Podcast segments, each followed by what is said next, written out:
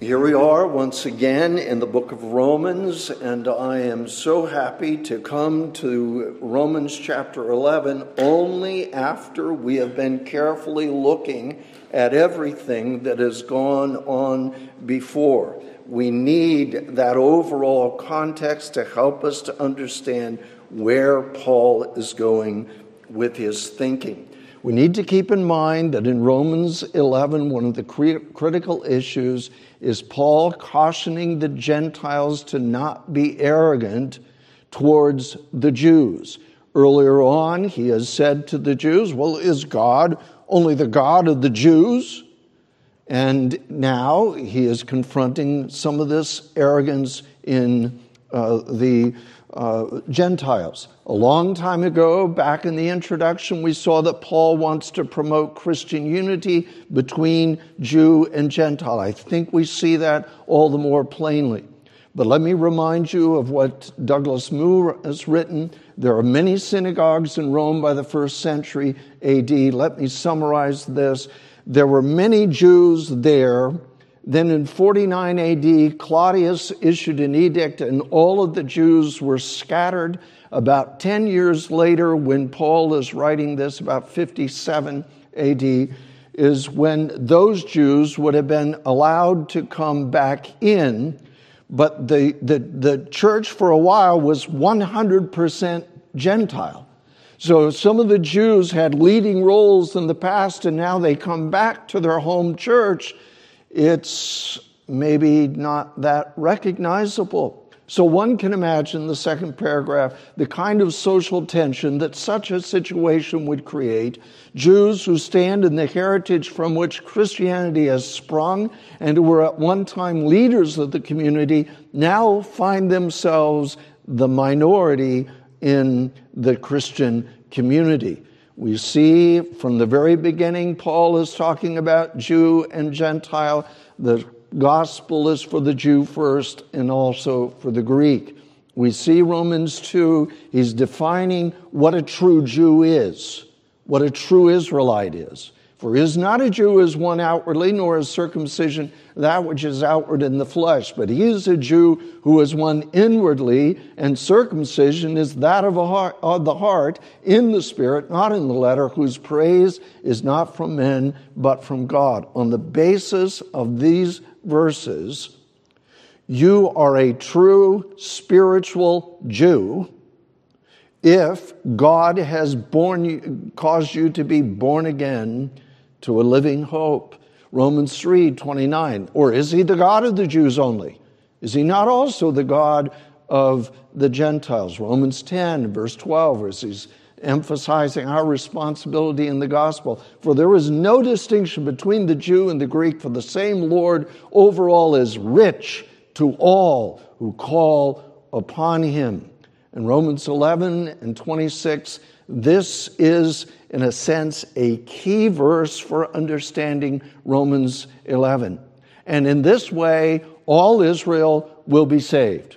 We all agree with that, but the big deal is what is Israel here? What is the all? What is all Israel?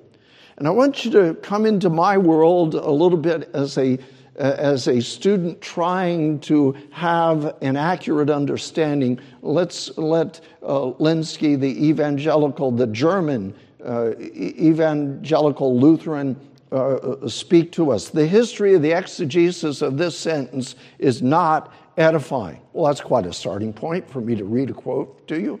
It began well. The understanding of the passage and the teaching on it began well and continued thus until Augustine lived born in 354, voiced his opinion that Elijah and Enoch would return. The place where it talks in Romans 11 of the deliverer, well, he figured that's Elijah and Enoch would come and convert the entire Jewish nation.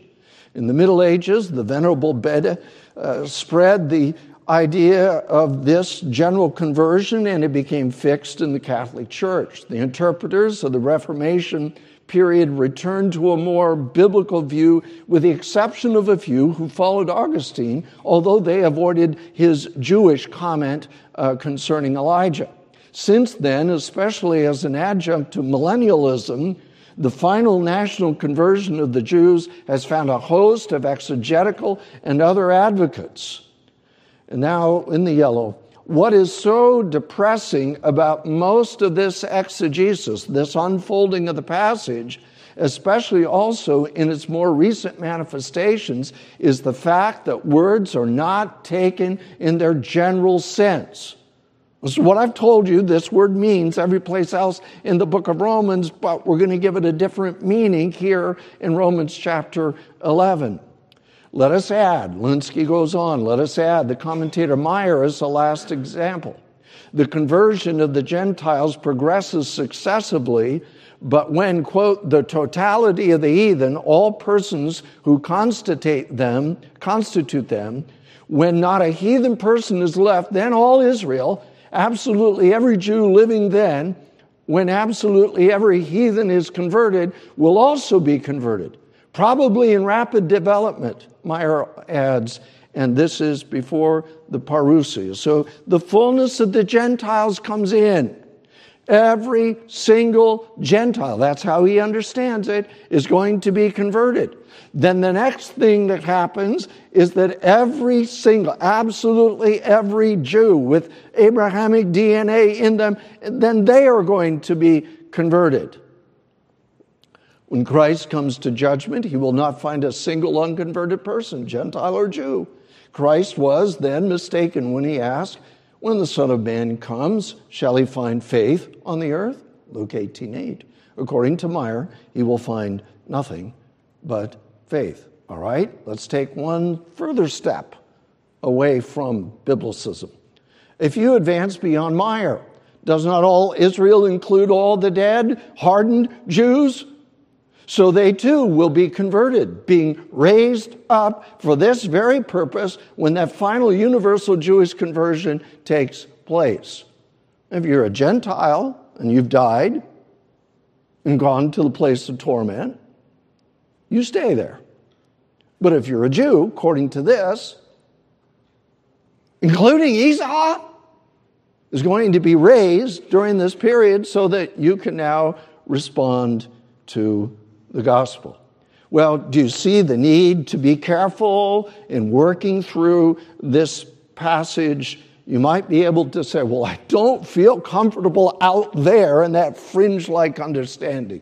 So we're looking at this section, the international defense of the gospel. God's promises will be fulfilled. And as we come to this passage, it is so much your understanding of what you're carrying with you as you come into these early verses of Romans 11 that is going to influence your understanding of what that all Israel is. Two different views on God's saving focus. Some see successive ways. God dealt with primarily Jews in the Old Testament, almost exclusively.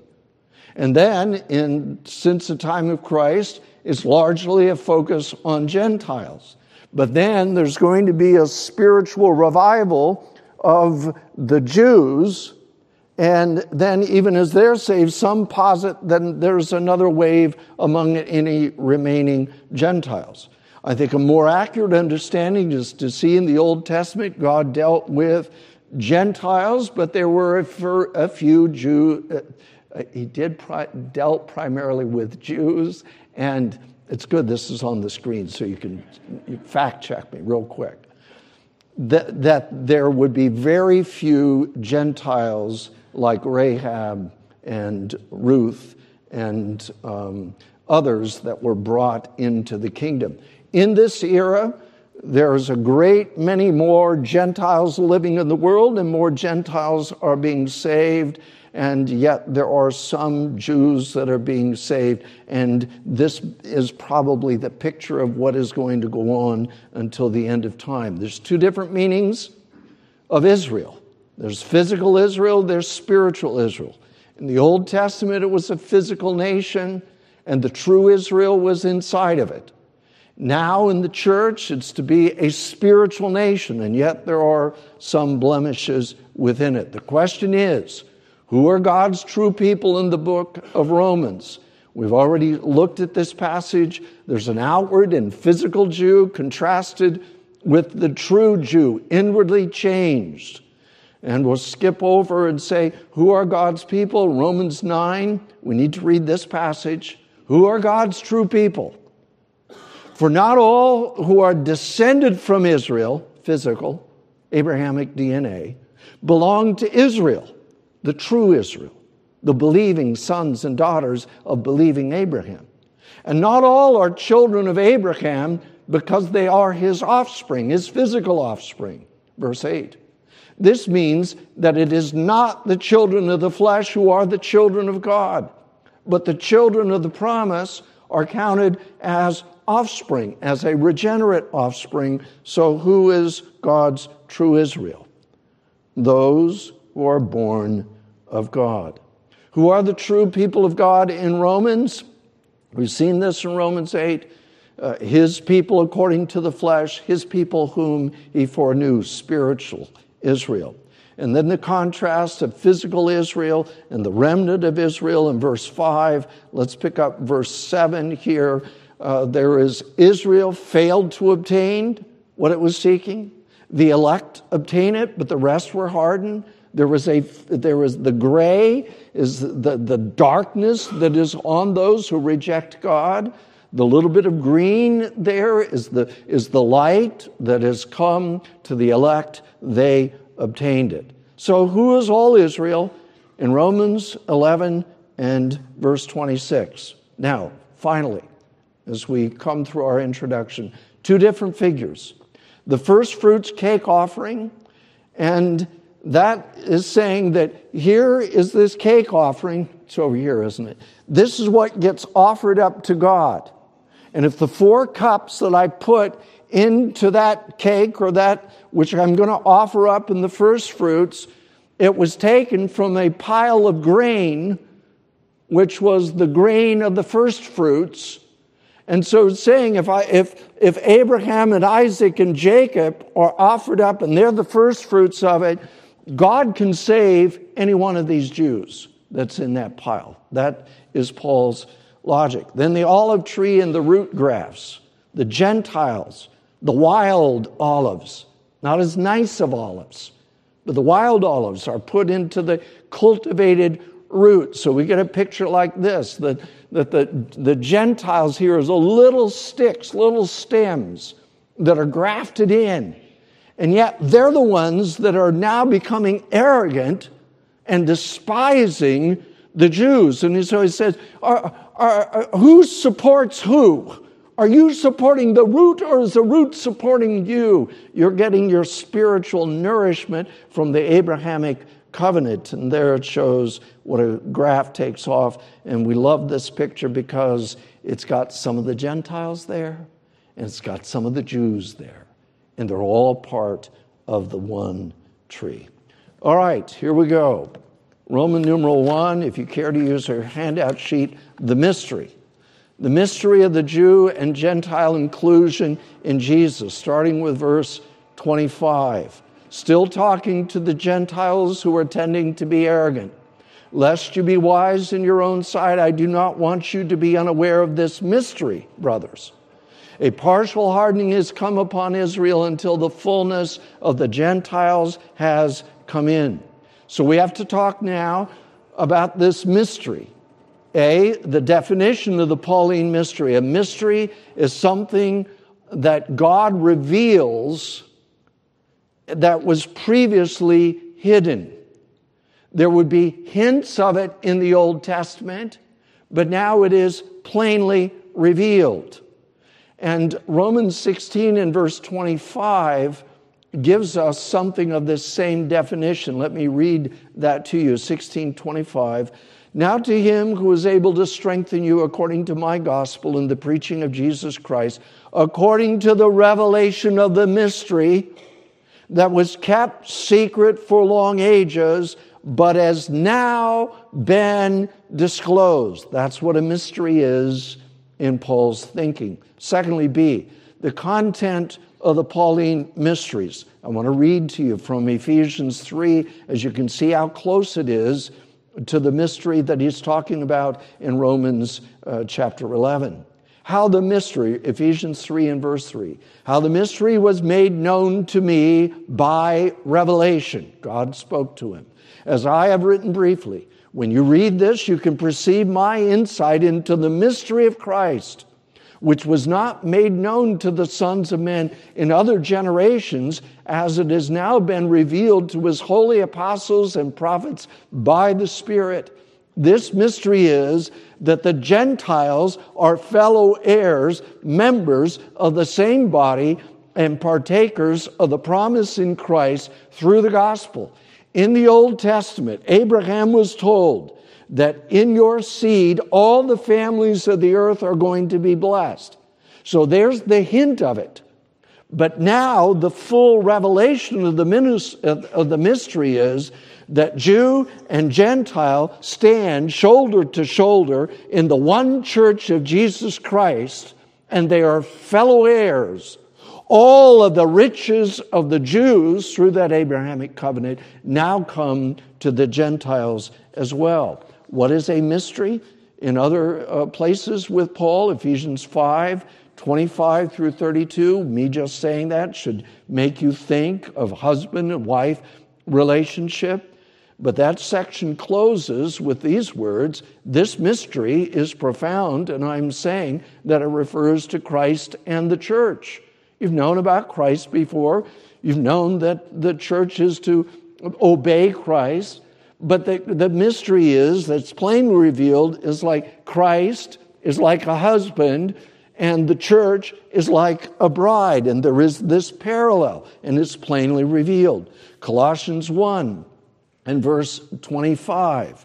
The church of which I became a minister according to the stewardship from God that was given to me for you to make the word of God fully known the mystery hidden for ages and generations, but now revealed to the saints. To them, God chose to make known how great among the Gentiles are the riches of the glory of this mystery, which is Christ in you, the hope of glory. It's one thing to be told all the families of the earth are going to be blessed in the Old Testament, and another thing for Gentiles to be told Jesus Christ is dwelling in you as individuals and as gathered churches by the ministry of the Holy Spirit. Second Thessalonians uh, 2 for that day will come unless will not come until the rebellion comes first. And he's talking about the lawless one in Second Thessalonians 2 7. The mystery of lawlessness is already at work. So you see what a mystery is. It can be about Christ and his church. It can be about Jesus Christ dwelling in Gentiles. It's about the riches. It's about the same inheritance. It can be about how lawlessness is going to come about in the end of time, and Jesus comes and will destroy him with the breath of his mouth. Thirdly, see the content of this mystery, this Romans 11 mystery. Verse 25 now. Lest you be wise in your own sight, I do not want you to be unaware of this mystery, brothers. And what is the mystery?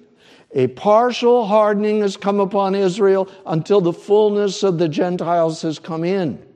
And in this way, all Israel would be saved, as it is written The deliverer will come from Zion, he will banish ungodliness from Jacob. First of all, a little number one in your sheet the recipients of this explanation, Gentile believers. He's still talking to these that he was warning not to be haughty. Number two, a long continuing partial hardening of physical Israel. Has he completely rejected Israel? No. Part of Israel is perhaps judicially hardened because they have rejected God so much.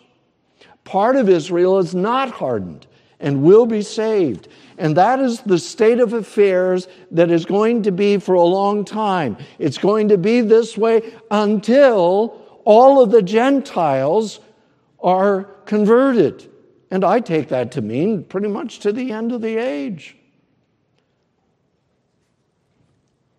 So, a long continuing partial hardening. Thirdly, what do we have here in this mystery? The end or the termination of the hardening comes at the pleroma, the full number of the elect Gentiles have come into the kingdom. And you can look at this two ways. Until all of the Gentiles are in, and that's the end of everything, Christ returns. Or you can say, well, it goes to this point, and then there's still a little time to go on. But there are two ways of looking at that, hence some of the confusion. Now, in verse 26, the summary statement that all true Israel will be saved. And in this way, all Israel will be saved. And I suggest to you, Paul is saying, this is the plan for the gospel age.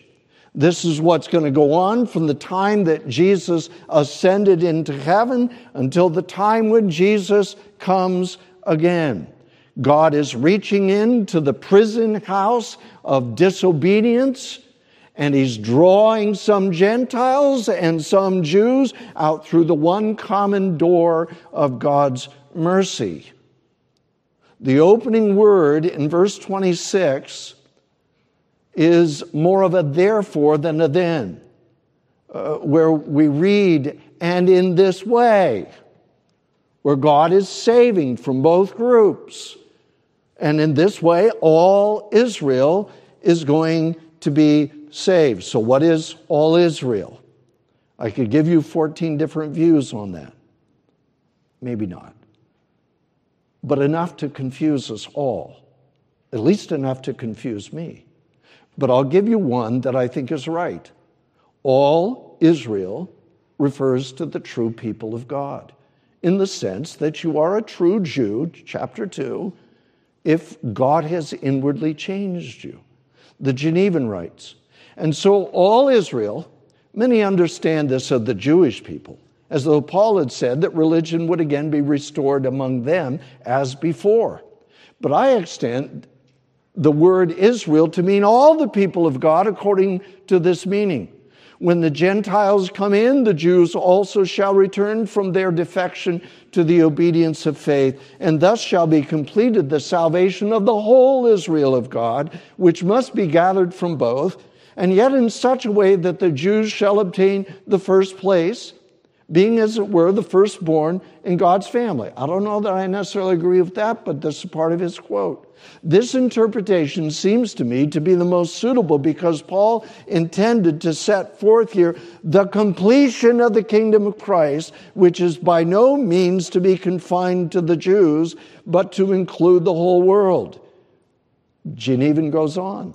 The same manner of speaking we find Galatians 6 and verse 16. The Israel of God is what he calls the church the Galatian churches with Gentiles and Jews there together. They are the Israel of God. Fourthly, D, the Christ centered means of fulfilling the mystery. Here's the mystery the Jews reject. God uses that in his purpose to make the Jews jealous. Why are they getting blessing from God? And that prompts some of them to come to faith in the Lord Jesus. Paul looks back to Isaiah 59 and verse 20, and he says that this is what's going to happen. Latter part of verse 26. As it is written, the deliverer will come from Zion, and he will banish ungodliness from Jacob. Who is the deliverer? The identity of the deliverer. Well, it's not Elijah, and it's not Enoch. It is the Redeemer, it is the Lord Jesus Christ. And we have to keep in mind that when Isaiah 59 comes, we've already had Isaiah 53, the servant of the Lord is going to take the sins of his people onto him and he's going to save them.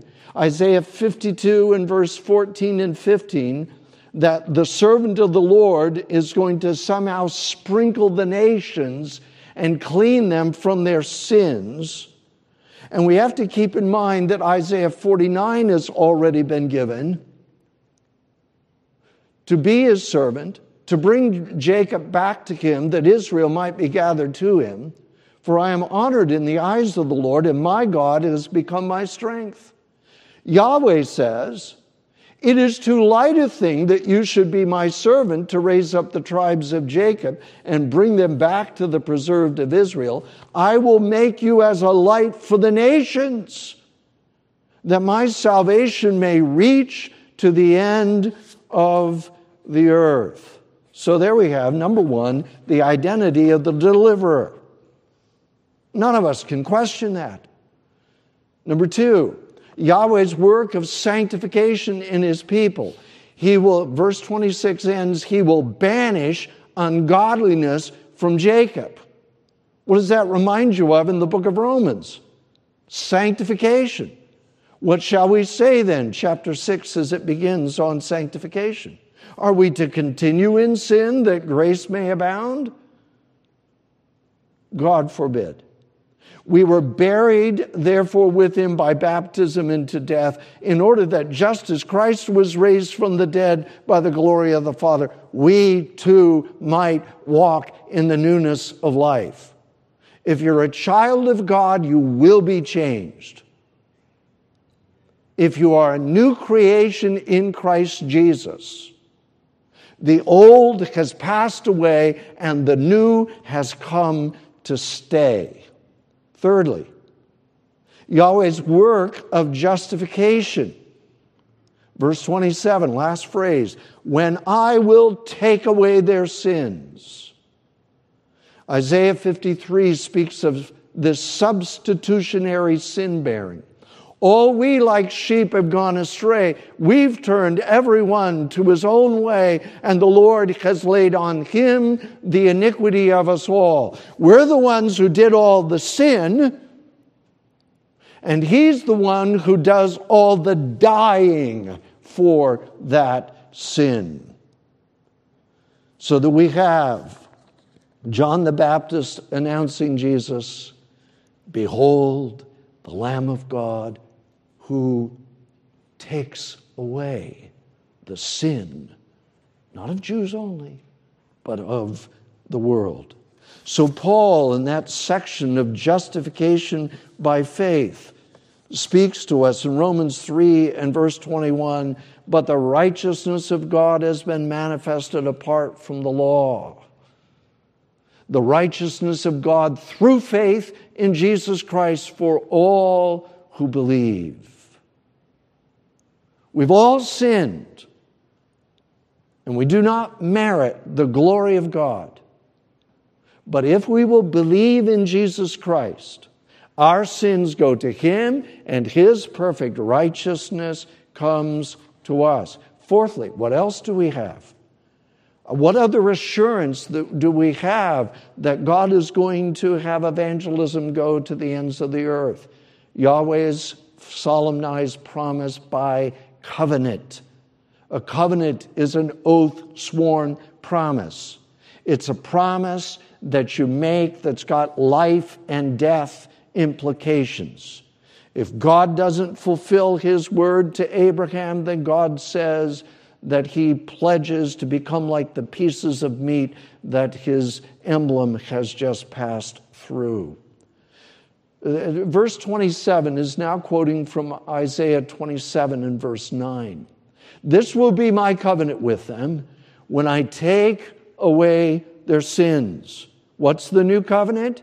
Three blessings, and the final is as Christ comes, he dies on the cross, for I will forgive their iniquity and I will remember their sins no more. And Paul is like Paul is saying to the Gentiles there are some times when you find it just absolutely amazing, it's hard to believe that you have been brought into a relationship with God and you've been part of this natural olive tree. And at other times, you find it hard to believe that God is still doing anything with these Jews. And why would you? They're so disgusting and they've turned their back on you. This is the mystery that the Jewish rejection leads to Gentile inclusion by Jews getting jealous and then wanting what the Gentiles have. This section, 9 through 11, emphasizes God's purpose. This section, 9 to 11, emphasizes our responsibility of the gospel. You need to believe it, you need to share it. This section, Romans 9 through 11, underscores that God will fulfill his promises. But God's promises are defined by God. You can't come into this passage with your own feelings, well, you want this or that to happen. God will fulfill his promise. The Holy Spirit referencing Messiah's covenantal involvement gives us the assurance that this is going to help us. This is going to happen. It's a tremendous encouragement to think take the gospel to Jew and Gentile and believe that Jesus is going to fulfill his covenant, his oath sworn promise. Because what happens? recently having a discussion of, uh, uh, of what method, uh, uh, what demographics, where, how do we reach out, and what, where do we concentrate effort? And you know, a discussion like that can be a little discouraging. Well, we tried this. We've, we've tried this. Well, not, not much there and you look out on a God despising society where we're to come with the gospel, and we could say, yeah, there's not a lot of hope. If you're simply looking at their hearts. However, when we look at what Jesus has already done on the cross, and when we look at this reminder of his covenantal promise that he's going to deliver, that he's going to forgive them, justify them, and he's going to sanctify them, then all of a sudden, we see what the Holy Spirit is going to intend, going to do with individuals working as a church, then all of a sudden we can have this greater strength of, well, I can scatter some seed. I can scatter some seed. And God has got the power to germinate that seed according to a sovereign plan. I will have compassion on whom I will have compassion. I will have mercy on those that I will have mercy. And if God sets his affection on someone, he will save them. That's the mystery. Roman numeral two, the believing Gentile regard for the believing Jew. How should you Gentiles think of believing Jews? Well, we're in the same olive tree, we're in the same church. But notice how Paul lays this out. First of all, he says, Gentile, when you're looking at these Jews, first of all, physical Jews are either enemies or beloved verse 28 and 29. What does he mean? Well, they are gospel enemies, verse 28a. They are gospel enemies. As regards the gospel, they are enemies for your sake. Paul wants these Gentile Christians to remember that Jewish unbelief caused the gospel to come to the Gentiles so that they, the Gentile Christians, now have all its riches. For your sakes, tersely sums up with this one phrase, in this one phrase, what Paul has laid out in verse 11 and 12. Through their trespass, salvation has come to the Gentiles so as to make Israel jealous now, if their trespass, the Jews' trespass, their rejection of Christ means riches for the world, and if their failure means riches for the Gentiles, how much more will their full inclusion mean? You see what Paul is saying? I'm helping you in your psyche. You look at these Jews, and yes, they are enemies of the gospel. But at one level, that is good for you. Because they were such enemies for the gospel, God has largely turned his back on them as a nation, and now God is reaching out to the Gentiles. Don't get too upset over the matter that they hate Jesus because it's because that they hate Jesus that all of the privileges and riches of Jesus have come to you Gentiles. For your sake. Secondly, they are either gospel enemies or they are beloved by God in election. Next part of verse 28. But as regards election, they are beloved for the sake of their forefathers. They hate Jesus Christ and they are beloved by Jesus Christ. They are beloved by God. And that's a good thing for someone, for their forefathers. Lenski again. But those Jews who at first such unbelieving enemies when they are regarded according to the election constitute the remnant according to the election of grace, verse 5 and verse 7. So they were, and from this group of God hating, gospel hating Jews, he reaches in and he makes some of them the beloved. This is a name that God has given to Jesus Christ, my beloved Son. This is the name that God has given to all of the believers at the church at Rome. They are beloved by God. So they come from being gospel enemies over here to being the beloved in Jesus Christ. As regards election, they are beloved for the sake of the forefathers. What's going on here? They were gospel enemies, but that's for your sake. You get a benefit out of that. They are beloved by God, and the forefathers get a benefit out of this. And what's the benefit? Well, I seem to remember that when God promised salvation to Abraham, it was as well to a great number of his descendants. And so these who were physical descendants of Abraham now become believing spiritual descendants of Abraham. So, what Paul is saying to the Jews is first of all, when you look at them and they are hating the gospel, just remember that worked out pretty well for you. God causes all things to work together for good to those who love him. But the second thing he is saying that when someone is converted, when a Jew is converted, it is obvious that he is beloved of God. Do not fail to appreciate the great value of your believing Jewish brothers and sisters. Don't make a snap judgment that all physical Jews are the same. Whether they believe or not, they're still Jews.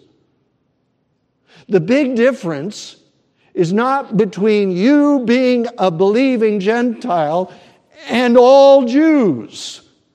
The big difference is between a God hating Jew and a Jew that is beloved by God in conversion.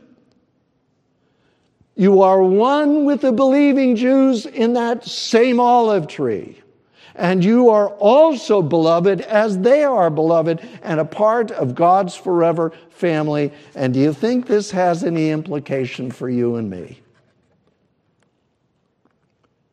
If not for Jesus Christ, I'm not sure that I would really know anyone in this room, including my wife. The gospel has had such a profound influence and impact on my life. And you wouldn't know me if it weren't for Jesus Christ.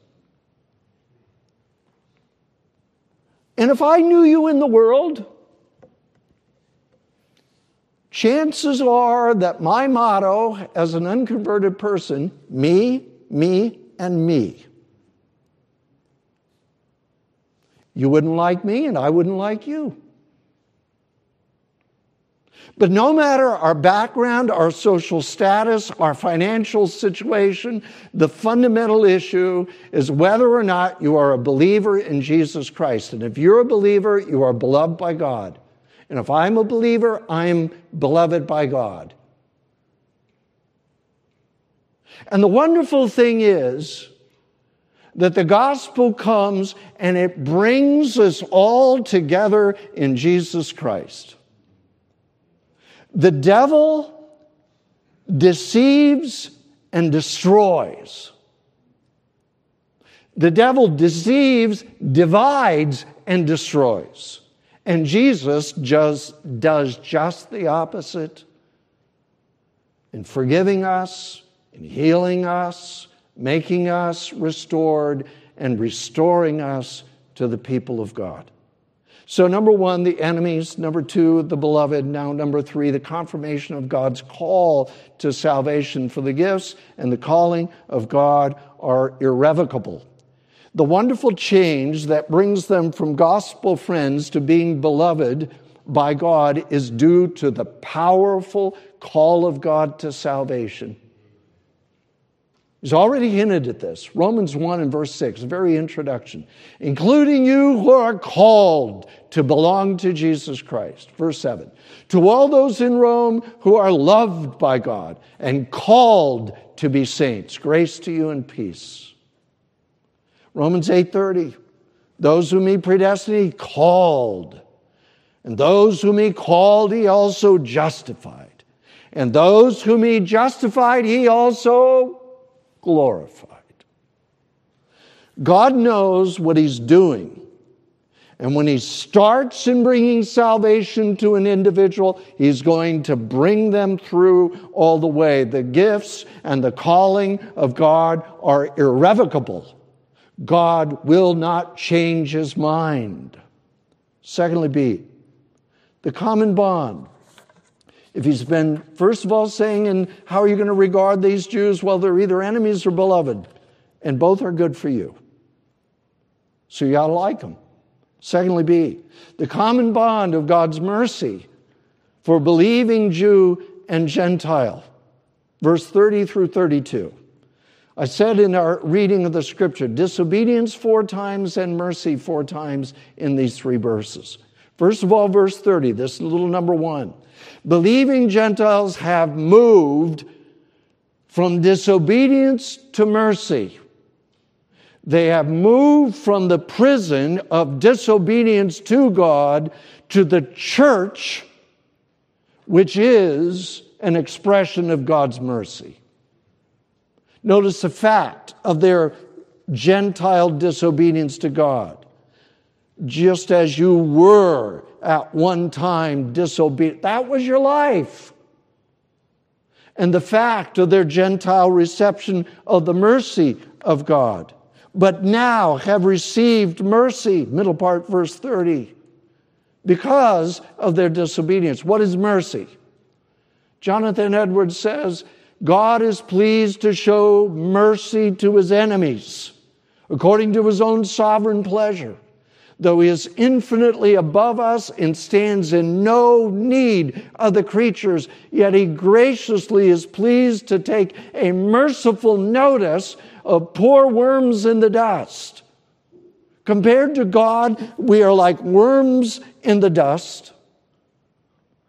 Yet God looks at us, feels for us, and determines to do us kindness. And God did this because of the Jewish rejection.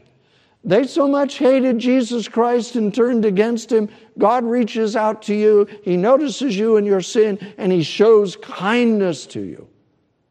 That's verse 30. What's verse 31? Well, now believing Jews have moved from disobedience to mercy. They have moved out of the same prison, different quarters, same prison, different sections. Otherwise, they would have killed one another. They didn't like one another. But notice verse 31. So they, the Jews, they too have now been disobedient in order that by the mercy shown to you, they also may now receive mercy. Now they are disobedient. And then the later phrase in verse 31 so also they may now receive mercy.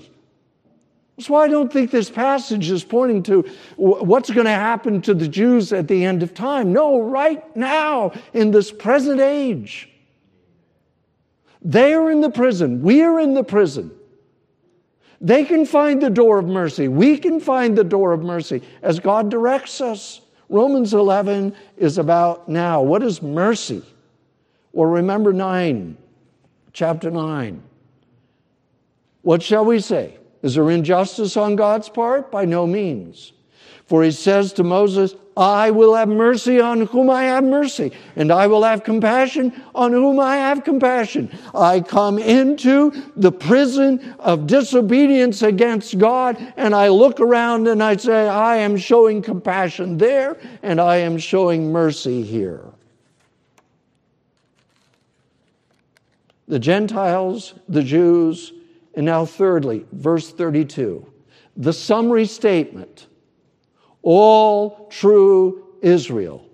For God has consigned all to disobedience that he may have mercy on all.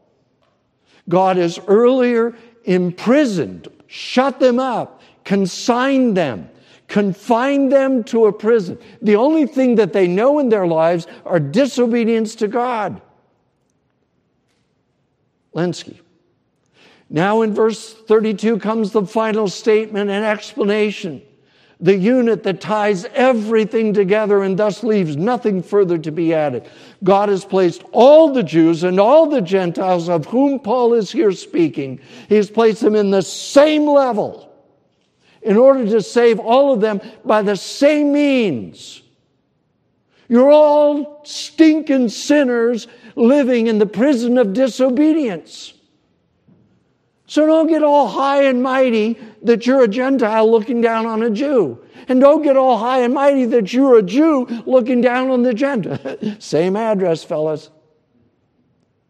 The prison of disobedience. And God's locking all of them up together for disobedience, left all of them with nothing whatever but this, their disobedience. What can you offer to God for works righteousness if you know that you're living in the prison of disobedience before God? Did I say something about maybe I wouldn't like you if we were not Christians? I'm in the prison of disobedience, and so are you. And my motto is me, me, me. And should I be embarrassed to tell you that? Well, I'm not really embarrassed because I know what your motto is me, me, me. And I may have been nice to you in the prison of disobedience because I would want to be important. Me wants to be important. And me knows that if me is not yet important, me at least needs to have friends. But me is looking at you for what I can get out of you. Me can learn something about how to get ahead by being with you. Me looks better if me's got some friends. Maybe you're not the best sort of friend, but you'll do for now. It's horrible. Think of what Solomon says in Ecclesiastes about life cut off from God. It's as significant as a breath of air. All is vanity of vanities. It's as significant as one puff of air after another. God shut them up together in disobedience means that locked in all hope and all self help have disappeared. Disobedience, disobedience was all that they had and all that they could produce. Only one door permits one to leave this prison, and it is inscribed with the name God's mercy. That is why all else is taken from them. God locks them up in the prison. And if you're not a Christian, then I hope that you at least will understand that you are living in the prison of disobedience and there's really nothing that you can bring to God to say, This is why you need to let me into heaven. And once you see that desperate condition, you will be desperate to get connected to the Lord Jesus Christ.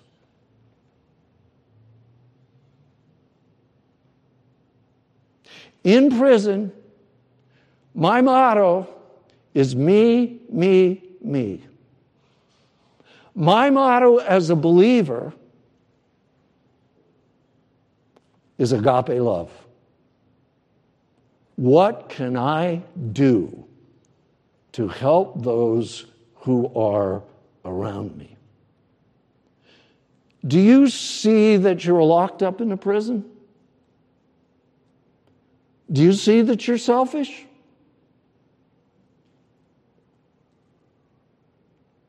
Do you see that you can't really please God if you're committed to me, me, me? God may shake up your life.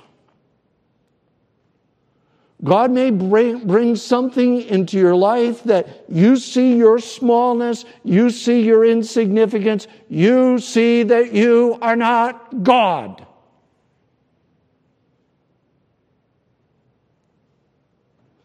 That bad thing may be the best thing that ever happens to you. For you to see you are not God, but rather have been made by God and owe your life to God.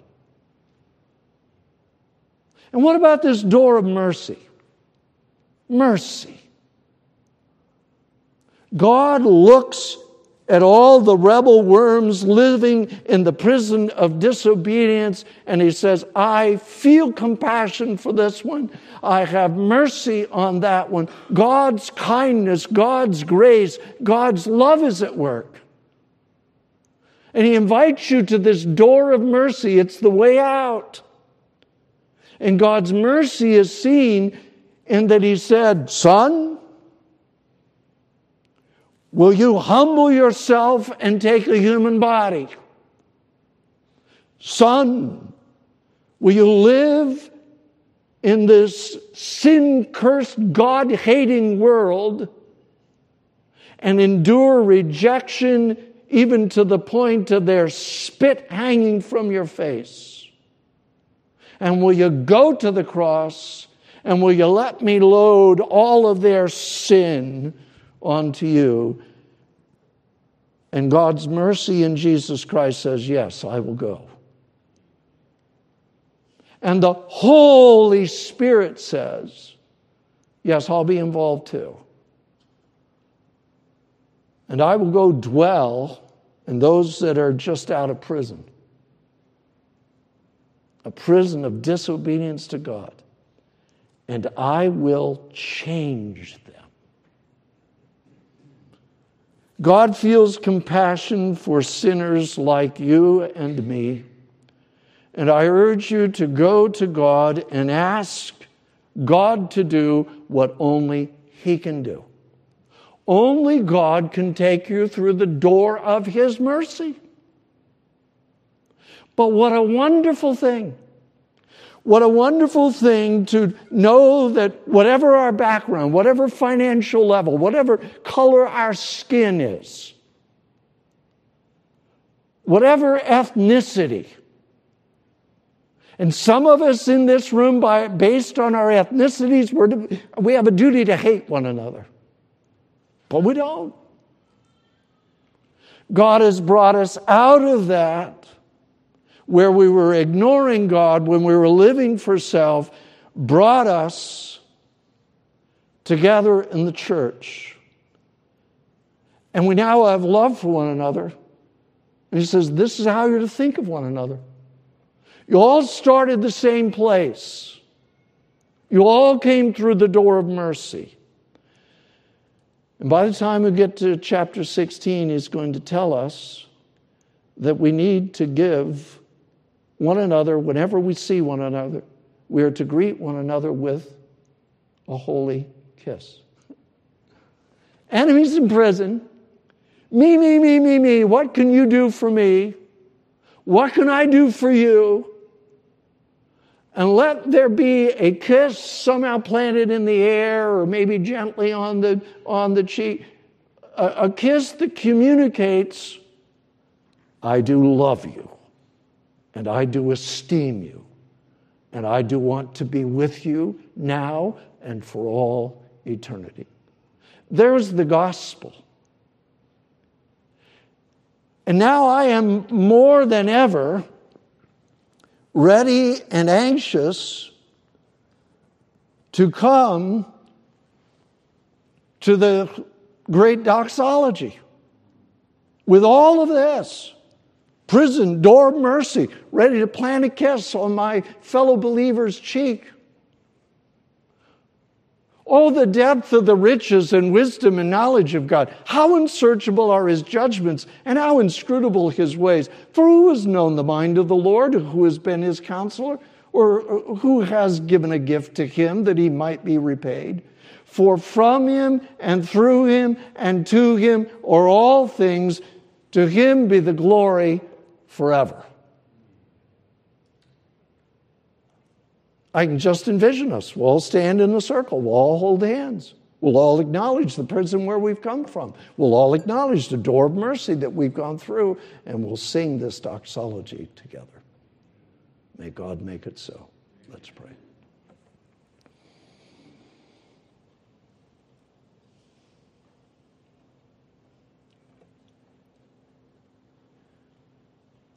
Father, humble us and encourage us by seeing the great privilege of walking through that door of your mercy. Thank you for having grace in your heart. Thank you for having kindness that conceives a plan of salvation. Thank you, Lord Jesus, for coming and dying for us.